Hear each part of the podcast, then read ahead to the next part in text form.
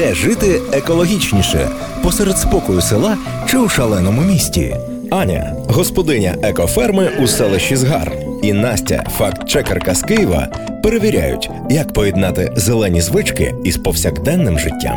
Різні досвіди, різні підходи, але такі однакові проблеми: куди дівати старий одяг, як не переборщити з покупками, скільки та яких побутових засобів необхідно для щастя.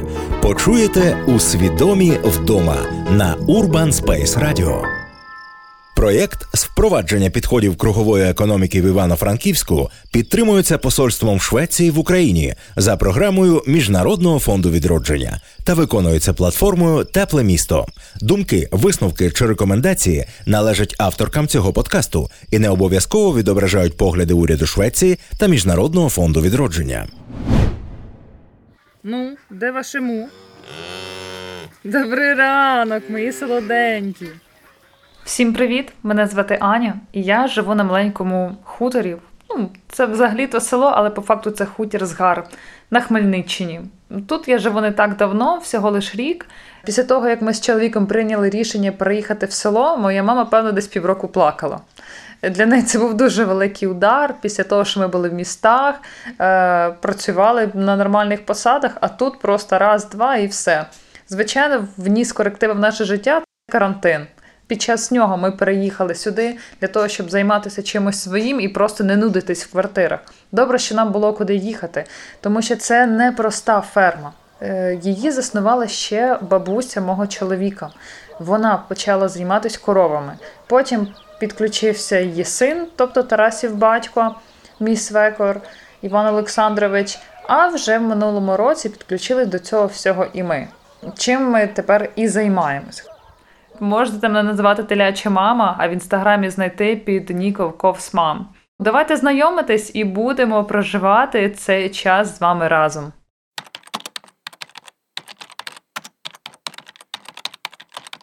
Привіт, я Настя, я фактчекерка. Тепер моя головна робота це слухати, що кажуть українські політики, відокремлювати це на правду і неправду, шукати в їхніх словах маніпуляції і розповідати про це людям простими словами.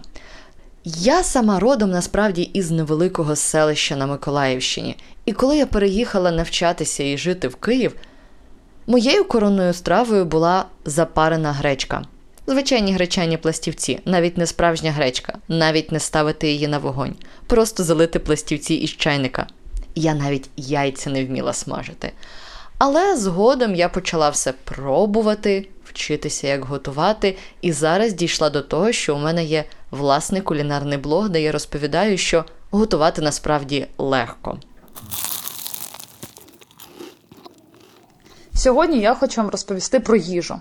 Ну, як про їжу, точніше, село і їжа. Здавалось би, що може бути банальнішим або простішим.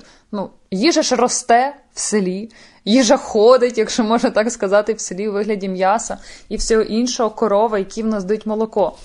Але насправді тут також все не так просто. Перше, переїхавши в село, ми думали, як люди з міста, що можна піти в магазин в будь-який момент, купити все, що тобі заманеться, і цим користуватися.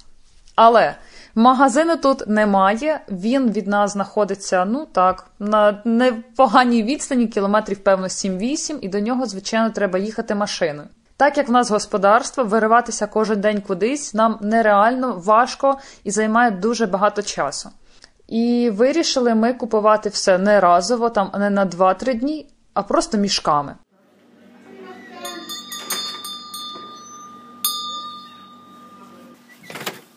Якщо ви ніколи не були в сільському магазині, десь проїжджаєте через село, зайдіть. Просто подивіться, який це колорит.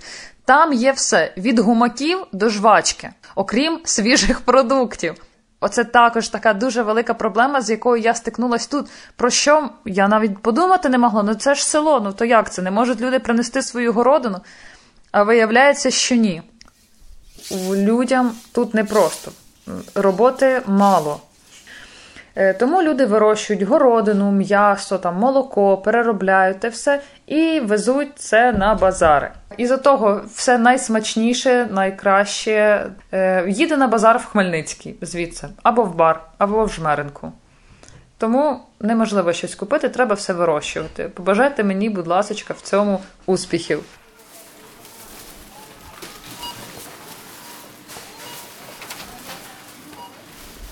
З того часу, як я почала задумуватись над свідомим споживанням, ходити в супермаркети стало значно складніше. Ну, Це раніше ти зайшов: о, йогурт візьму, о, гречка візьму. А зараз такий, хм, а яке пакування цього йогурту? А чи зможу я його здати на переробку? А чи нормальна це пляшка? А як я зараз можу взяти собі помідорів, якщо я забула свою текстильну торбинку? Невже мені брати новий целофановий пакетик? І ці питання крутяться у мене в голові вічно. Благо, я зараз попала у ту соціальну бульбашку, де ми вже ділимось одне з одним улюбленими продуктами не просто за тим, як вони нам смакують, а за тим, наскільки у них якісне і класне пакування, наскільки це пакування в майбутньому переробиться або може бути нами перевикористане. Наприклад, коли все пакують у скляні банки, які ми можемо спокійно помити і використовувати далі, або здати в склотару у будь-якому пункті прийому Київторсировини. Е, хотіла розповісти ще також про нашу худобу. Звичайно, вона нас виручає. Ми маємо корів, яких доїть мій чоловік. З молока можна робити багато продуктів, і це ми стараємося використати по максимуму. Е, тому в нас завжди є своя сметана, в нас є безпосередньо саме молоко. Я роблю творог, я навчилась робити сири, такі як там качота, моцарела, боже мій, рікота та сама, халумі, сулугуні. Звичайно, до всього я купую закваски, ферменти, все з інструкціями, з термометрами. Ну, прям цілий робочий день в мене займає сир, але потім ми маємо класний, свіжий, домашній, свій дуже смачний продукт, після якого мені магазинний сир, ну от чесно, якось так собі не дуже подобається. Але все молоко, звичайно, на нас не йде. Так як вирощують телят, багато молока в мене йде на них. І частину ми збуваємо, тому що треба за щось жити. Мій свекор Тараса, мого чоловіка батько, е, бере молоко і їде в Хмельницький його продавати на базар. Але стоїть він не сам, тому що він нам часто на фермі допомагає, а продає перекупщикам. Скажу чесно, здаємо молоко за 15 гривень, а продають вони вже як і охтять, за 20, 25, а то й 30 гривень, як у них виходить. Нічого не можу сказати поганого, з одного боку, вони нас також виручають, тому що якби ми здавали це молоко на машину, як часто люди також здають, то це було б 6 гривень. Все одно якихось декілька гривнів на кожній літрі ми виграємо.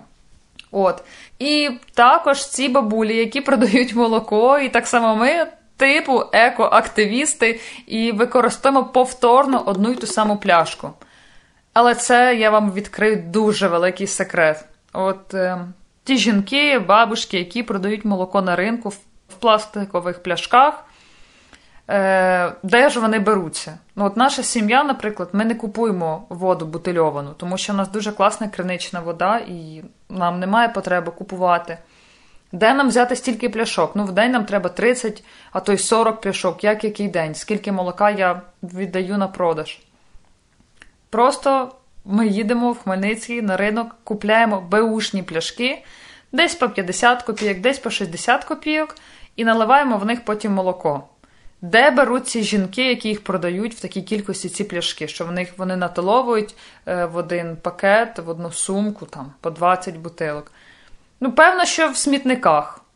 Або якщо це Хмельницький, то вони біля поїздів проходять, там якісь ідуть потяги, і вони просто з тих смітників витягають ті бутилки. Я, звичайно, беру в основному тільки з-під мінералки. Скажу вам чесно, мені це дуже не подобається. Але якщо я буду купувати нову пляшку, вона буде коштувати 3 гривні. І мені взагалі не вигідно. І, Але мене тішить той факт, що ми цю пляшку все одно повторно використовуємо, і як я її можу вимити, я її вимию. Ось така ось правда. Не знаю, чи сподобається вона чи ні, але по факту так воно і є. Тому, якщо ви купуєте молоко на ринках, хочу вас попросити тільки одне: прокип'ятіть його. Просто прокип'ятіть, простерилізуйте, е, постеризуйте, вибачте, його, і тоді все буде нормально. А якщо ви хочете вже робити якийсь сир домашній, то краще знайти перевірену людину, яка буде вам продавати це все не в пляшках, а в банках. Ну, от чесно, це найкраще всього. Тоді ви будете дійсно пити чисте, класне, свіже молоко без там, без якоїсь там. І для економіки, і для природи завжди краще, якщо ви купуєте щось локальне. Не тільки тому, що підтримувати українське це круто і модно, а ще й тому, що ви так створюєте додаткові гроші всередині української економіки. Це один. І ви не витрачаєте ресурси вашої планети на те, щоб доставити вам якийсь унікальний чия з Мексики, якщо ви можете купити льон з Київщини. А ще купуючи будь-яку їжу, мені дуже важливо не скотитися в грінвошинг. Я не готова купувати будь-що із приписом еко. І іноді я розумію, що у мене просто не вистачає сил перевірити, чи дійсно напис еко відповідає позиції бренду, чи він не відповідає позиції бренду. І стільки питань з'являється в голові, як тільки ти починаєш задумуватись про свідоме споживання, що інколи думаю, що може тобі от там раніше, коли ти нічого про це не знав, було краще. А з іншого боку, ти потім згадуєш, скільки ти встиг за останні кілька років здати пластику, віднести скла на переробку, зібрати картону, і все стає на свої місця. Хочу розвіяти стереотип про те, що їдять в селі. Раніше думала, що в селі там м'ясо, колбаси, залівне, язики, холодці їдять отаке жирне, щось багато. Чому я так думала? Тому що я приїжджала, якщо в села, то на якісь свята. І, звичайно, люди готували ну, якнайбільше. Але в повсякденному житті наш раціон дуже сильно відрізняється от від цих святкових е, застіль. Їмо ми дуже просту, максимально швидку в приготуванні їжу. Не дуже калорійну, після дуже жирної їжі ти не захочеш піти доїти корову або йти сапати щось на городі. Їмо багато картоплі, макарони, каші. Зараз, як стало тепло, то ми супи вже не дуже їмо, тому що їх не так хочеться. А от взимку то обов'язково на грубі я варила борщ, цілий казан. Влітку я люблю збирати гриби. В мене їх тут просто повно. Тому можу запрошувати любителів грибів до нас. Червоноголовці, бабки, Пішла, назбирала шампіньйончиків, піджарила їх з цибулькою, залила сметанкою або вершками на картошку. Ну, це просто кайф. Нічого кращого не може бути. Я зараз говорю і прям завжди в нашому раціоні кожного дня навіть є яйця. Це або омлет, або якась глазунья, або варені яйця в круту, або в смятку, як завгодно, або пашот. Все, що можна зробити з яйцями, я реально навчилась робити. Також їмо багато молочки, я роблю там йогурт або сир. Це ми, звичайно, прям з радістю на вечерю йогурт іде е, за милу душу, як говорять. Своїх ми телят не їмо. У нас всі телички, ми їх вирощуємо на корі. А бички це у нас племінні, так само це майже святі. Можна сказати, що в селі ми їмо ще простіше, аніж ми їли у місті, тому що багатьох продуктів просто-напросто тут немає. І купити їх неможливо, а заради якоїсь червоної риби, ну навряд чи я буду сідати в машину і їхати аж у Вінницю. Ось така дуже проста, максимально в нас їжа, е, від якої не поправишся. За цей час, поки ми тут, чоловік мій схуд десь приблизно на 15 кілограмів. Я, на жаль, в тій самій вазі, але із за цього я абсолютно не парюсь. Я відчуваю себе чудово, багато працюю і можу багато чого в день зробити. Просто уявіть собі, що майже десяту частину від усіх викидів парникових газів у світі продукують food loss і food waste. Тобто втрати їжі і профукану їжу. Food waste. Фудлос це їжа, яка навіть не доходить до столу, яку викидають ще на етапі виробництва, тому що невигідно кудись довести, тому що виробили забагато, тому що раптово на неї впав попит. Або ж тому, що у супермаркетах наймовірніше відмовляться купувати кривеньку морквинку. А фудвейс це те, що ми купуємо, і те, що ми не з'їдаємо вдома. З того часу, як я завела свій кулінарний блог, я зрозуміла, що мій шлях приготування їжі він не унікальний. Багато хто намагається зрозуміти, як їм готувати їжу краще, ефективніше, швидше і смачніше, але просто їм немає часу або немає натхнення всі ці етапи проходити. А я їх уже пройшла, то чому б мені не поділитись? Цього тижня я вирішила готувати так, щоб не пропадало нічого. То що, беремо на озброєння тактику мілпреп, це підготовка їжі. Це не так, як ми можемо, наприклад, зготувати каструляку борщу, от щоб 4 дні ми їли тільки борщ. Ні, я хочу, щоб кожна моя страва протягом цього тижня відрізнялась. Я фактично складу такий собі базовий гардероб, але з холодильника. Зазвичай я ділю підготовку такої їжі на три рівні. Це перший рівень якісь каші, другий рівень якісь ситні протеїнчики, і третій рівень якісь цікаві додатки. Це, наприклад, на першому рівні може бути гречка, рис, булгур. На другому рівні це може бути курка, риба, тофу. На третьому рівні у мене зазвичай помідори, огірки, редиска, оливки, мариновані перці. Лайфхак. Якщо ви так готуєте, то розраховуйте, щоб у вас всі ці продукти закінчувались не одночасно. Умовно, три дні їсте гречку з печеними овочами. Потім у вас закінчується гречка, ви доварюєте булгур і потім їсте булгур з печеними овочами. Потім у вас закінчуються печені овочі, і ви доготовуєте, наприклад, тушковану рибу, їсте її з булгуром. І ось так воно все нашаровується, і таким чином дуже зручно комбінувати між собою різні продукти. Почнемо ми, мабуть, із рису. Отож, я раніше вже вирухувала, що мені треба по 40 грамів рису на одну людину на один прийом їжі, тому зараз у мене 240 грамів рису, це значить на дві людини на три рази. І кожного разу я буду робити щось з нього нове. Я вже якось навіть більш-менш привчилася, що мені робити з іншими кашами, які я використовую майже щодня. Я знаю, що мені треба 30 грамів червоної сочевиці, 40 грамів гречки або 50 грамів зеленої сочевиці на один раз на одну людину. Оце ідеальний варіант. Я його вимірювала багато разів, у нас залишались залишки, але тепер я знаю, що це вага, яку з'їдає у нас в сім'ї одна людина, і ніяких залишків після цього не буде. До цього ж доводилось варити просто на око, і тоді залишалося кілька ложок каші, які ти не можеш кинути ані в салат, ані повноцінно поїсти. І от вони стоять, чекають свого часу, а потім псуються. Ну і типу що, доїдати, щоб не пропало?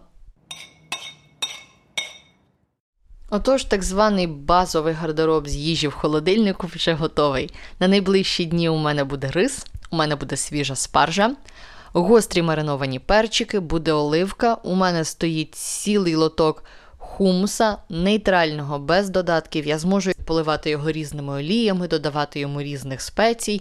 І це, до речі, ще одна важлива деталь, яку треба враховувати, якщо хочете перейти на так званий мілпреп.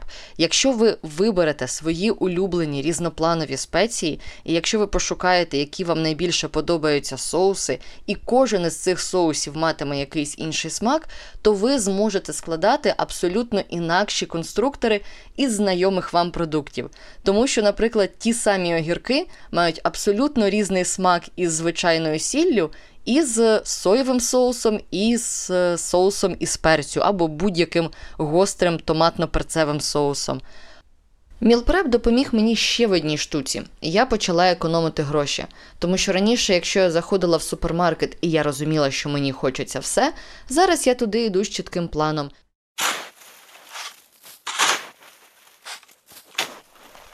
Що для мене зараз найскладніше, і що для мене зараз є викликом? Мені потрібно самій е, виростити нам їжу приблизно на рік. Висадили ми картоплю, чекаю її сходів. Молилася я і бігала з бубном навколо своїх помідор розсади. Кожен раз підходжу до своїх грядок, і по капелечки сльозки в мене капають, тому що то одна вмерла, то дві вмерло. Не знаю, що буде з цим всім далі. Для мене цей город це важко фізично і, як виявилось, ще й важко морально. Можливо, хтось мене підтримує, буду вдячна за якісь е, коментарі або підказки, тому що я стикнулася з тим, що земля в нас тут дуже паршива. Це була цілина. Абсолютно нічого там не садили вже, напевно, років 15. Це заросло бур'яном. До речі, не всі хотіли братися за цю землю, тому що трактори бережуть, тут вони на вагу золота. Звичайно, я дуже вдячна нашим коровам, які гарно удобрили перед тим всі мої городи, що також мені полегшило трошки життя. Але от сам ґрунт він такий дуже важкий і сухий. Для того, щоб його оживити, я почала використовувати ось цю мульчу. Беру я сіно, ой, точніше, не сіно, а солому. З минулого року. Солома в мене, до речі, повторне використання.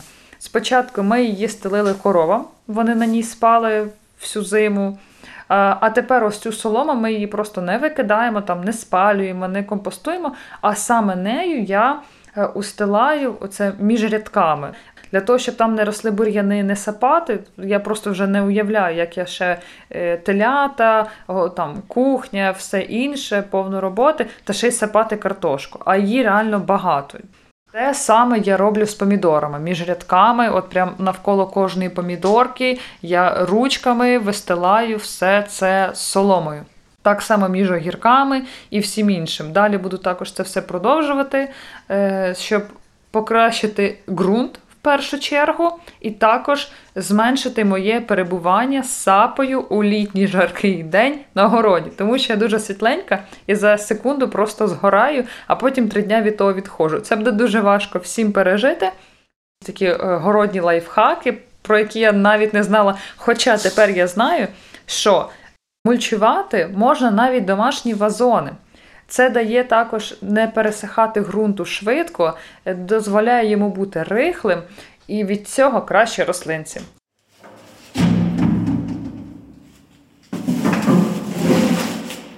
Що ж найчастіше викидають у світі? Ну логічно, що це фрукти і овочі, адже вони псуються найшвидше. Але в деяких регіонах планети, наприклад, в Північній Америці та Океанії, втрати овочів та фруктів сягають майже 60%. Десь половина від цього припадає ще на етап самого виробництва. Ще третину викидають самі споживачі, тобто платять гроші за фрукти і овочі, і вони просто опиняються на смітнику. Приблизно до 30% м'яса, м'ясних продуктів і риби викидають у світі на етапі транспортування, продажу, зберігання, тому що ці продукти власне зберігаються гірше. Найменше у світі викидають молочки, але найцікавіше, що найбільше із цієї молочки викидають саме люди. Просто виливають молоко, яке у них зіпсувалося. В селі було значно легше, тому що якщо в тебе щось не виходило приготувати, ти можеш віддати це курям. Якщо ти щось не доїв, ти можеш віддати це курям. Якщо щось пропадає, ну ви зрозуміли, курі дуже рятують.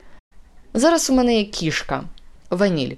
Ваніль така стандартна міська квартирна кіткиня. Вона любить свій паштет, вона любить ганяти мух. Розраховувати на ваніль як на якусь допомогу для того, щоб вона потім з'їла те, що не доїли ми. Ні, це не її стиль. Вона буде вимагати свої оленячі сердечка з ожиною. Да, вона дуже вибаглива міська кіткиня. Мої знайомі часто не розуміли, чому я готую їжу на один раз. Ну для чого? Це ж стільки заморочок. Це стояти на кухні, це потім мити посуд, там мити кастрюлі, е, мити сковорідки і все інше. Але для мене перше те, що я готувала порційно, і я нічого не викидала.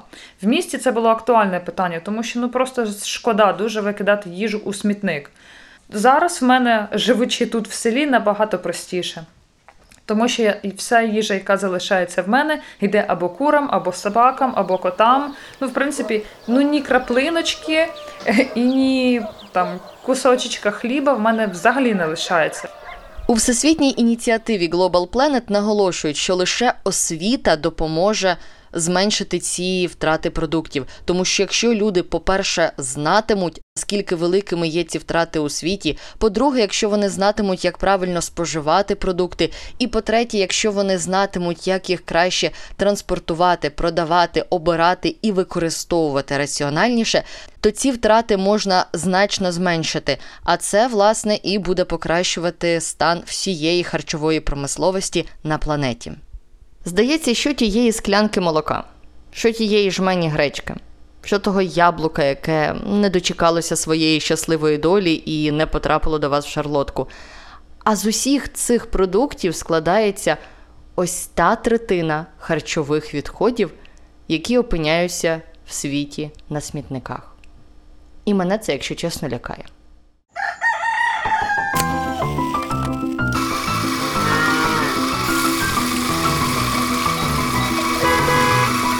Де жити екологічніше? Посеред спокою села чи у шаленому місті? Аня, господиня екоферми у селищі Згар, і Настя, факт-чекерка з Києва, перевіряють, як поєднати зелені звички із повсякденним життям. Різні досвіди, різні підходи, але такі однакові проблеми: куди дівати старий одяг, як не переборщити з покупками, скільки та яких побутових засобів необхідно для щастя. Почуєте у свідомі вдома на Urban Space Radio. Проєкт з впровадження підходів кругової економіки в Івано-Франківську підтримується посольством Швеції в Україні за програмою Міжнародного фонду відродження та виконується платформою Тепле місто. Думки, висновки чи рекомендації належать авторкам цього подкасту і не обов'язково відображають погляди уряду Швеції та Міжнародного фонду відродження.